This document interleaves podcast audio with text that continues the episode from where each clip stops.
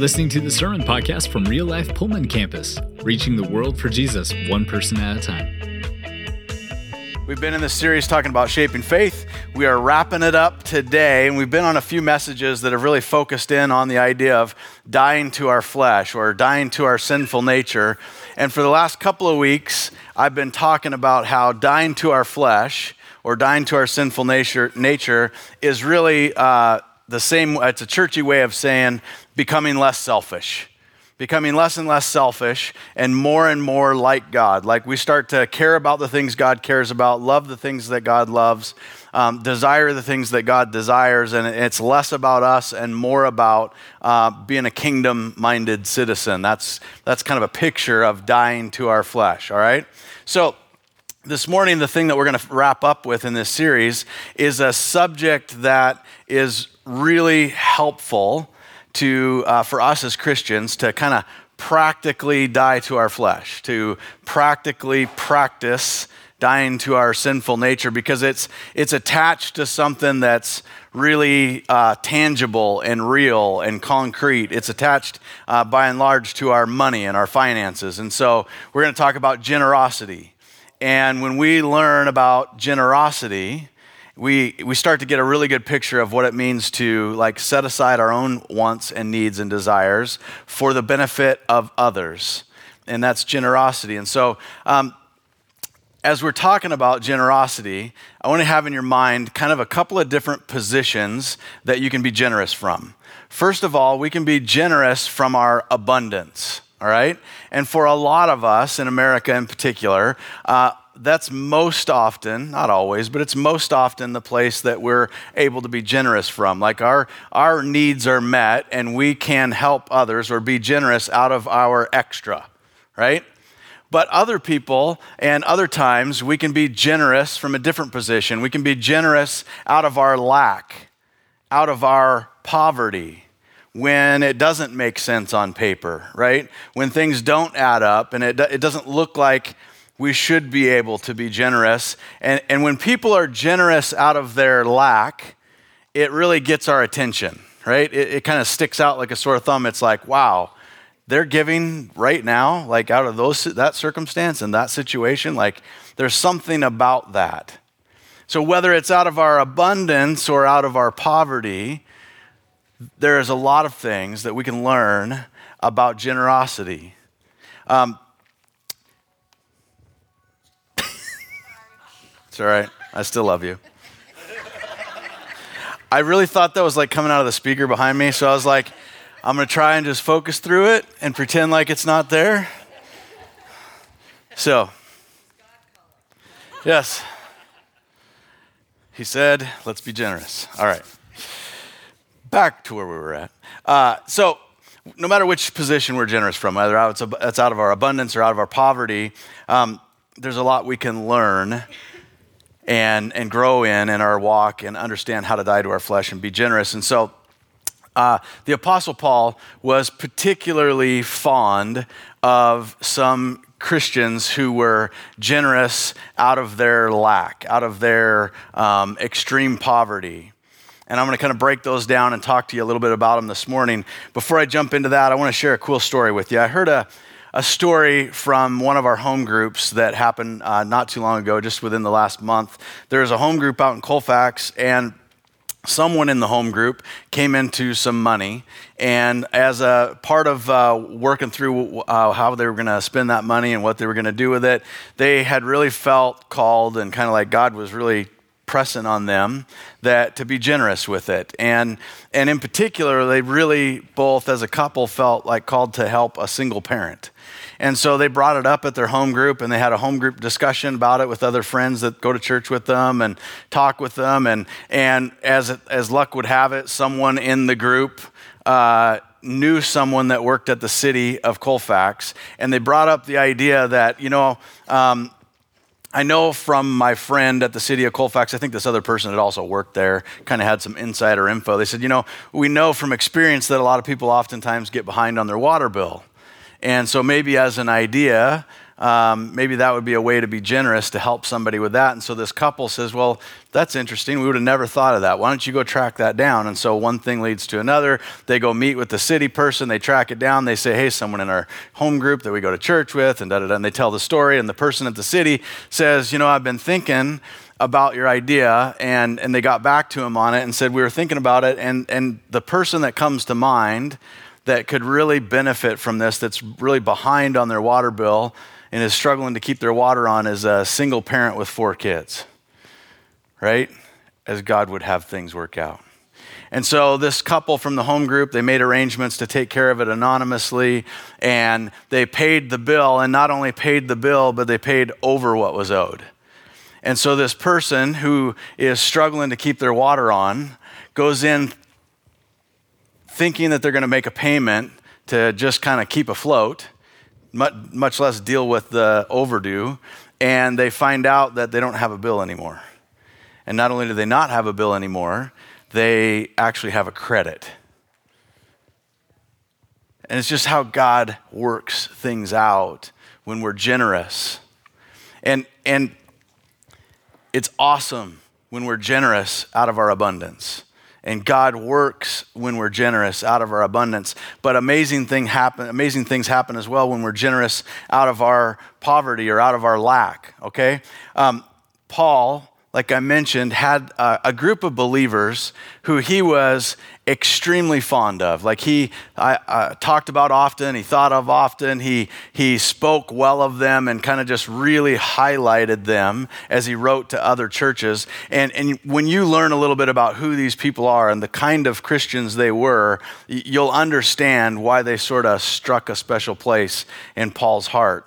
So in the book of Second Corinthians, in chapter 8 and 9, Paul is writing to people in Corinth, and he's writing to them about people in Macedonia and he's talking to them about something that's happening in Jerusalem. Okay, so to kind of make sense of all this, let's look at this. So, Jerusalem, red star over here. Corinth is the purple star. You kind of see where it's at. Macedonia to the north. Where the Thessalonica is, is one of the churches in Macedonia. There's Berea and Philippi. They're all right along that area, the coastal area where Thessalonica is and Corinth is down to the south. Just to help you have a frame of reference, that's 420 miles from Corinth up to Macedonia. And to give you an idea, from Daggy Hall to Vancouver, BC is 422 miles.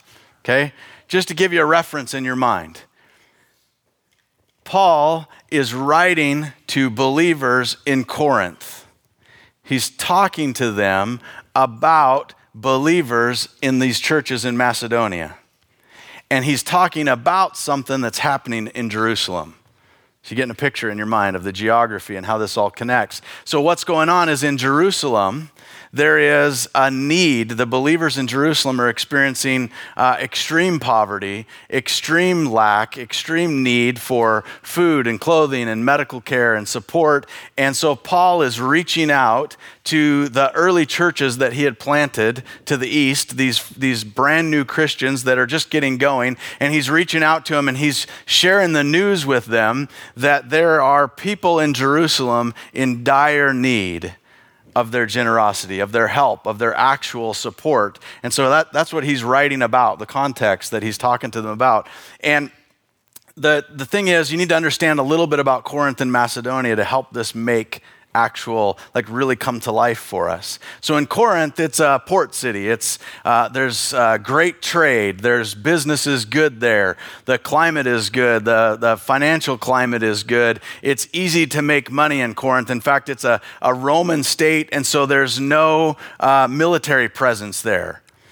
And so, if you've ever been to a third world country to a vacation place, and it's like the vacation place looks amazing, but if you drive like five miles inland away from the beachy resort stuff, there's people with machine guns and armored cars and stuff all over. But then when you get back into the resort part, it looks amazing, and you never see anybody carrying guns or like armored cars and stuff. It's because guys with guns and armored cars are bad for business right? You don't feel safe. You don't feel like you can let your kids run around. You don't feel comfortable. But if you don't know that they're off at a distance, and that's kind of the, what Rome had done in Corinth, they, they pulled their military presence out strategically because it was good for business. The climate was good, the trade was good, things were strong, and the believers in Corinth were benefiting from that environment. Those are the people Paul's writing to. And then to the north, the people he's writing about, the, the new believers in Macedonia and the churches to the north, are, are a very different situation. Much more rural, much more impoverished. It was uh, extreme military presence. They were under a lot of persecution. They were under uh, extreme poverty themselves, just barely eking out a living off the land. Uh, when Paul talks about them in this passage, he says some things. Uh, he talks about their poverty, and the words that he used uh, means that they had a poverty that's like a deep down bottom kind of poverty. It's this idea that they were just downright dirt poor and not only downright dirt poor, but the, the words that he uses in the passage to talk about the severe affliction that they were suffering, it literally paints a picture. Uh, if you try to translate it accurately, it's, it's something like um, they were uh, being squished under the pressure of life. Things were really, really hard for the believers in Macedonia. And so here we have Paul talking to new Christians in a variety of areas about this need in Jerusalem. And he's talking to the church in Corinth. He's writing to them and he's referencing these people to the north in Macedonia. So now, as we jump into this passage, you have in your mind what they would have understood when they would have read this letter from Paul. Let's take a look at it. 2 Corinthians 8 starts off, he says, And now, brothers and sisters, we want you to know that the grace that God has given the Macedonian churches, uh, in the midst of a very severe trial, their overflowing joy and their extreme poverty welled up in rich generosity. For I testify that they gave as much as they were able and even beyond their ability. Entirely on their own, they urgently pleaded with us for the privilege of sharing in this service to the Lord's people and they exceeded our expectations. They gave themselves first of all to the Lord, and then by the will of God also to us. So we've got this picture of this church in Macedonia, these churches in Macedonia, these believers that are in this extreme poverty, and they're they're giving in such a way. Paul talked about their giving in such a way that um, out of their uh, uh, overflowing or out of their abundant joy, and their extreme poverty, kind of a crazy thing. Abundant joy, extreme poverty, he says, out of that overflowed rich generosity. And he's not talking about they wrote a lot of nice letters. He's talking about they showed up with a gift. Like they rallied. Out of those circumstances, they rallied. And he's like, they, they had extreme generosity, even in this time of severe affliction. That when he talks about the the way that they gave according to their means, but even beyond their means. What he meant was uh, in, in, a way that was contrary to their means. And so it's this idea that they were giving in a way that was contrary to what their checkbook balance meant, right? Like it didn't make sense on paper, that kind of giving, but they gave anyway. And then he goes on to say how they actually were begging to take part in giving and supporting the needs of the saints. The, the, the offering that was being taken up in Jerusalem, they were begging to take part in that. It's almost like you get this idea of here's Paul who started these churches and who has a deep affection and love for them and knows real people in them. They weren't just distant, like unknown people. He has relationship with people there. He understands the circumstances they're in and how hard their life is and how much persecution they're suffering. It's almost like he he almost kind of humbly asks, but almost doesn't want to ask for them to participate in helping the believers in Jerusalem. But he asks, and then what happens is the gift that they rally together and, and, and generate, the amount of money they give, like according to their means and beyond their means, they exceeded their expectations. There was like, it's almost like you get an idea of Paul, like this picture of Paul going, seeing the gift or hearing about the amount of the gift and going, oh, wait a minute. That's too much. Like, you guys are in pretty serious situation yourselves. Like, that this, this is too much. But then you have these people in Macedonia going, no, no, no, no, you don't understand. We want to give. Yeah, but like you're in a really hard situation. And they're like pleading with him, don't take away our joy. Don't take away the honor of letting us be a part of helping our brothers and sisters. Yes, we've got it tough. Yes, things are hard. Yes, things are not that great, but don't take away this honor and privilege that we can participate in something that our God is asking us to be a part of. Like, don't stop us from giving. And it's like Paul, Paul sort of just has to stand back and go, whoo, that's a whole new level of rubber meets the road, real Christians right here. Like, I know how they live, and I'm seeing what they give, and it's pretty stinking cool. And he's kind of overwhelmed, and he's kind of touched by it to the point that he's talking about them in a real practical way to these believers in Corinth. He's like, I don't know if you guys know this, but this is what's going on up in Macedonia. They are giving and exceeding our expectations. Then he goes on, let's finish up this passage. He says, So we urge Titus, just as he had earlier made a beginning, to bring also to completion this act of grace on your part he says, But since you excel in everything, in faith, in speech, in knowledge, in complete earnestness, and in the love we have kindled in you, see that you also excel in this grace of giving. I'm not commanding you, but I want to test the sincerity of love of your love by comparing it with the earnestness of others. He says, For you know the grace of our Lord Jesus Christ, that though he was rich, yet for your sake he became poor, so that, um, so that you, through his poverty, might become rich. And so he's, he's doing this, he's painting this picture for him. He's like, he's first of all telling him the, the piece with Titus. He's first of all telling him, um, we're going to send Titus to finish what he started. What he's referencing is about a year prior, Paul had reached out to the churches and started to spread the word about the need in Jerusalem. And the church in Corinth was one of the first churches to respond with like a pledge of goodwill. Like as they heard about the need in Jerusalem, the believers in Corinth were some of the first ones to respond saying, Hey, let us know when and where we need to send money. Let us know when and where, how we need to help, right? Like we're in.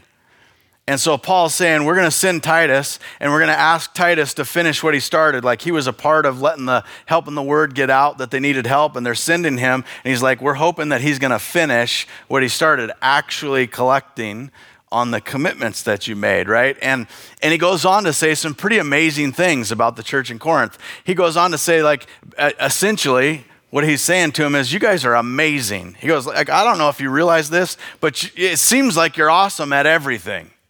Among you, there are people who are great speakers. There are people who have deep and abiding and co- uh, this high committed level of faith. You're known for your sincerity, your earnestness in your love for God and love for other people. Like your reputation is preceding you. You guys are awesome at so many things, he's saying to him. And he gives him the little nudge. I hope and pray that you will follow through and be as awesome at giving as you are in so many other ways. By the way, did I mention what's going on in Macedonia? Right? That's kind of the this tension that Paul's working with. He's working with this tension of like balancing out like like not trying to strong arm him. He says, "I'm not commanding you to give. I'm not guilt tripping you to give, but I I don't want to take lightly that that this generosity is so important. And he says, and he's like, having experienced what he has experienced and knowing what he knows about the believers in Macedonia, he can't help but share their story, right? If I think if any one of us was there, if any one of us had firsthand experience to what the Macedonian churches were going through and could have a picture in our mind and had personal stories and connection with people that were in an environment like that, and then to watch from the outside as they rallied together and showed up with a gift, I don't think any of us would be able to stop talking about it either it'd be like, holy cow. That's amazing. That's what Paul was doing. He's like, he's like, I'm not, I'm not trying to beat you over the head with it, but I just can't not tell you about how awesome and amazing these believers are in Macedonia and how much they want to participate in it. Will you please follow through on what you said? Now, here's the cool thing. I think in our church, I could say the same thing that Paul said about the church in Corinth. Like, our church is full of amazing, awesome, gifted, talented people who are great at so many different things. And as a body, we have so many skills and resources and, uh, and talent that people are actually using for the kingdom, right? Like we have doctors and nurses and professors and teachers and scientists and researchers and students, and we have amazing moms and dads who are going all in to raise their kids to follow Jesus. Like we have awesome, awesome people that make up our family at real life here in our here in, in Pullman and beyond, right? Like like we have amazing, talented people.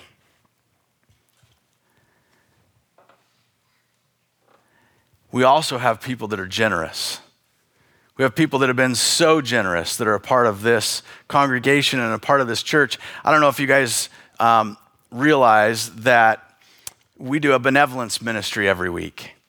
And uh, the benevolence ministry, if you're not familiar with that, that's a, uh, a ministry that uh, is funded by your tithes and offerings a chunk of that money goes to support our weekly benevolence ministry. And what that ministry does is it helps supply um, kind of like emergency needs for people in our own congregation and people outside of our church that don't have anything to do with us that are just live in our town. And so every Wednesday, that ministry is staffed at our offices with a number of people that volunteer in it. And people come in um, either from our congregation or from the community that need help with practical things, like they're behind on an Avista bill, or they're behind on a water bill, or uh, they are strapped between rent, or whatever. All these different things that happen in life as, as life happens. And our benevolence ministry helps these people. And as they're helping these different people, one of the things they do is they reach out and they talk to a lot of different people in different community agencies. They, they call the Department of Family and Health Services to coordinate things. They connect with Avista to coordinate bills. They work with Community Action here and in other areas. And they make phone calls and they collaborate and connect. And one of the things that's interesting is that it's a thing that happens all the time is they make these phone calls and they start the phone call off with i'm so and so from real life in pullman and blah, blah, blah, and before they can finish their story about what they're trying to connect and get help with the person on the other end tells them a real life story. And starts to tell them about here's what I, you know, I, I, this happened, or I know about, oh yeah, I've heard of your church before, such and such and such. When they're telling a real life story, they're telling a one of you story. I hope you understand that. It's not about anybody knowing what the name of the church is, it's about people knowing Jesus followers that live in our town that are actually walking the walk. And so they hear these life, uh, lifer stories, you know. The funny ones that crack me up is they call Avista to pay an Avista bill, and they get Avista customer service land somewhere, right?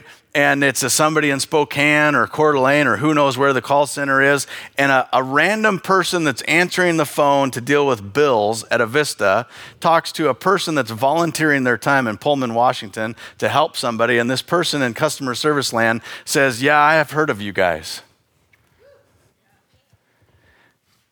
When you're generous, word travels fast and in a good way. Like our church has a great reputation. You, as a family of people and Christians in our community, have a great reputation of being generous. And for that, I'm super proud and I'm super grateful, right?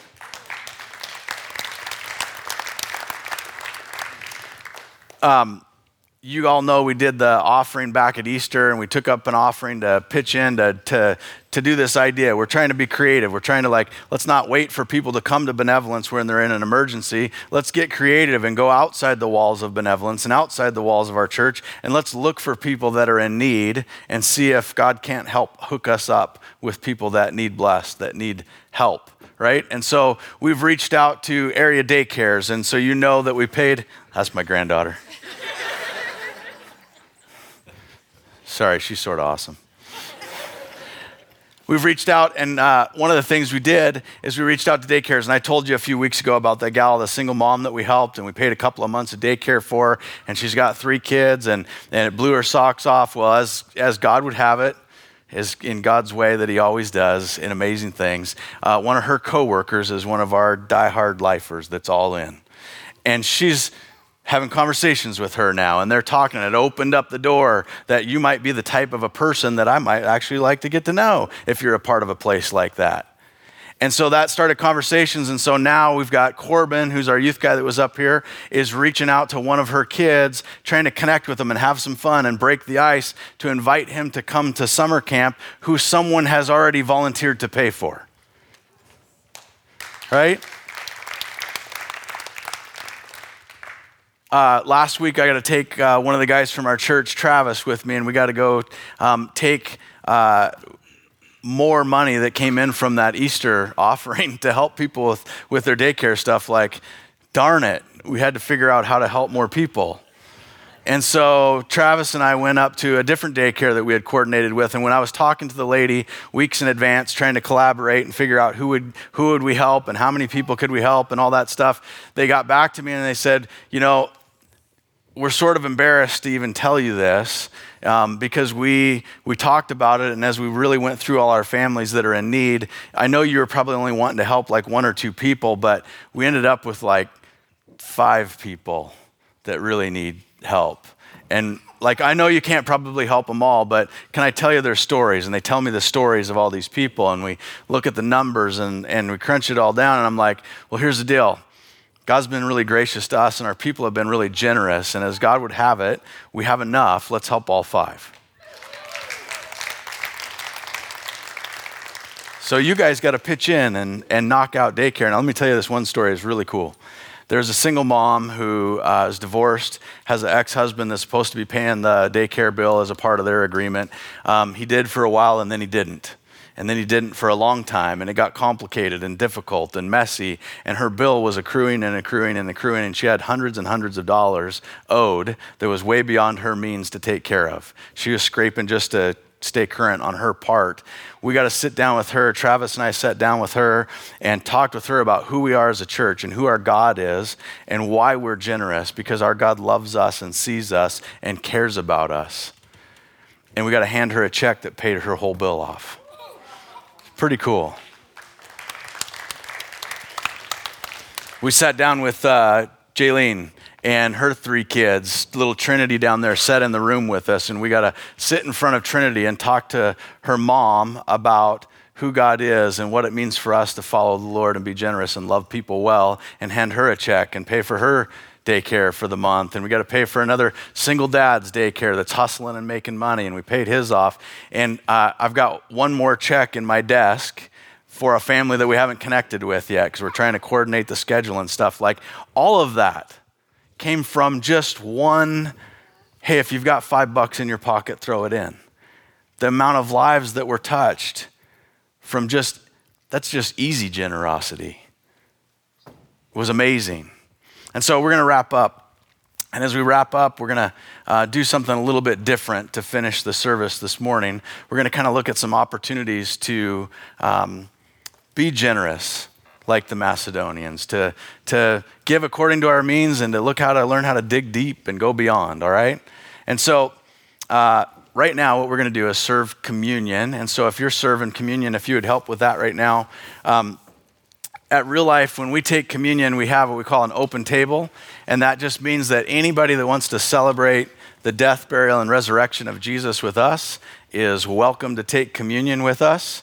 And then uh, as the trays are passed, just hold on to things, and then we'll take communion together in a minute, all right? Okay, so in your notes, and then up on the screen, they'll be up here too, but in your notes are the, the details that I'm going to go over as well. These are opportunities for generosity to make sure we're all aware of these things. The first one is um, tithe on your income, 10%, right? As we are faithful to tithe, it gives us as a church the resources to do ministry, to serve people in our community. Um, a lot of you have heard the stories about the duplex, how we have this duplex that we use for ministry where foster families are meeting and doing support groups. It's a place where families who have had their kids removed because of whatever circumstances, and they're in the process of putting their families back together, they needed a place that felt like home to do their visits.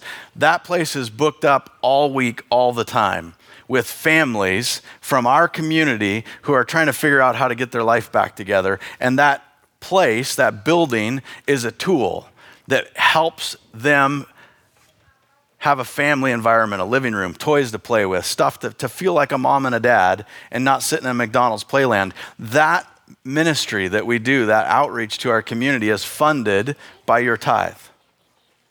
Our benevolence ministry is funded by your tithe. Next one. Sponsor a student for camp. The guys' addresses, email addresses are in your notes and up on the screen, but you can track down Corbin in the lobby afterwards. Um, here's the thing there are kids right now who would love to go to camp, but the obstacle is money. It's, that's just plain and simple, right? Like it's just they can't swing it. And there are kids who are going to camp who have friends that they would desperately love to come to camp with them, but they can't afford it. So if you can pitch in, if you can sponsor a kid, if you can kick in and say, hey, I'll pay for half of two kids, or let me pay for one kid, come talk to Corbin and he'll help you out. Those are amazing, awesome ways to be like practically generous. Last one help us establish our emergency food room. Um, in the lobby, there's going to be tags.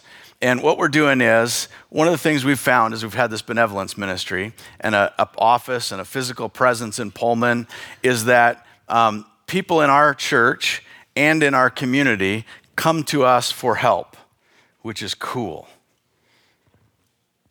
This is where we should come for help right?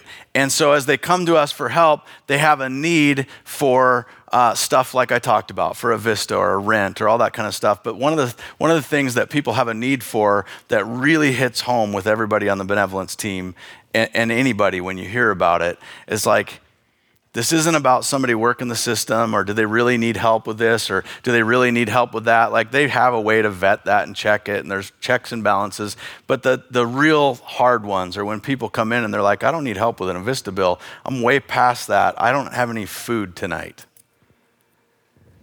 My kids are getting up tomorrow and if they don't eat at school, they won't eat. And we're going into that time where school's about to get out, and our need to help families goes up because it's not being met at school. We have people that come in that just don't flat have anything to eat. And so we're going to put together an emergency food room, uh, utilizing space out of that duplex that you guys are all pitching in to help us provide. And we're going to start with being able to provide emergency meals for people that are in a bind whether it's someone in our own church or someone in our community. If somebody's in a pickle, we want to have their back practically and help feed them for the day, for the night, for the weekend. And so in the lobby, uh, by the door when you're going out, there's going to be some like clothesline things hung up on the wall with little tags. There's all kinds of ways that you can participate.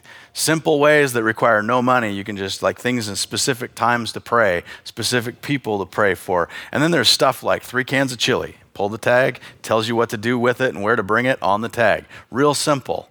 And in the weeks to come, as we get it rolling, we'll come back and say, okay, we've got it rolling. Here's our holes. And there'll be more opportunities to pitch in on just small scale generosity, which, if, if the benefit of our blessing the people in the daycare has been any sign of what everybody pitching in and doing a little bit uh, has showed us, like the, it's a, who knows what's going to happen with the food room thing. I don't know where it'll be down the road, but for right now, we want to just put our boots on the ground and help people that need food when they need food. And all of us can pitch in and help with that. So this morning, we're going to wrap up with communion together, and we're going to remind, remember that we have a generous God who was willing to give his son on our behalf to not only pay our debt like that person's water bill was paid, but to give us a credit. More than just a clean slate, we have the seal of the Holy Spirit when we put our faith and trust in Christ. We get to be recognized as sons and daughters, heirs to the throne with Jesus because of what he did for us. And we remember that when we take communion. We remember that on the night Jesus was betrayed, he took the bread and he broke it and he gave thanks. And he said, As often as we get together, let's eat this in remembrance of him. In the same way, he took the cup. He said, The cup represents the new covenant, which is his blood shed for the forgiveness of our sins. So, as often as we drink this, let's remember him. God, thank you for being generous Thank you for loving us well. Not only for your son and the sacrifice he made to pay our debt once and for all, but Lord, for your spirit that we can have relationship with you. God, help us to continue to grow in our generosity, decrease in our selfishness, and increase in how people see you in us. We just pray in Jesus' name. Amen. Thanks for checking out this message from Real Life on the Palouse. You can find out more about us by visiting us online at liferotp.com and connecting with us on Facebook and Instagram. Until next time, have a great week.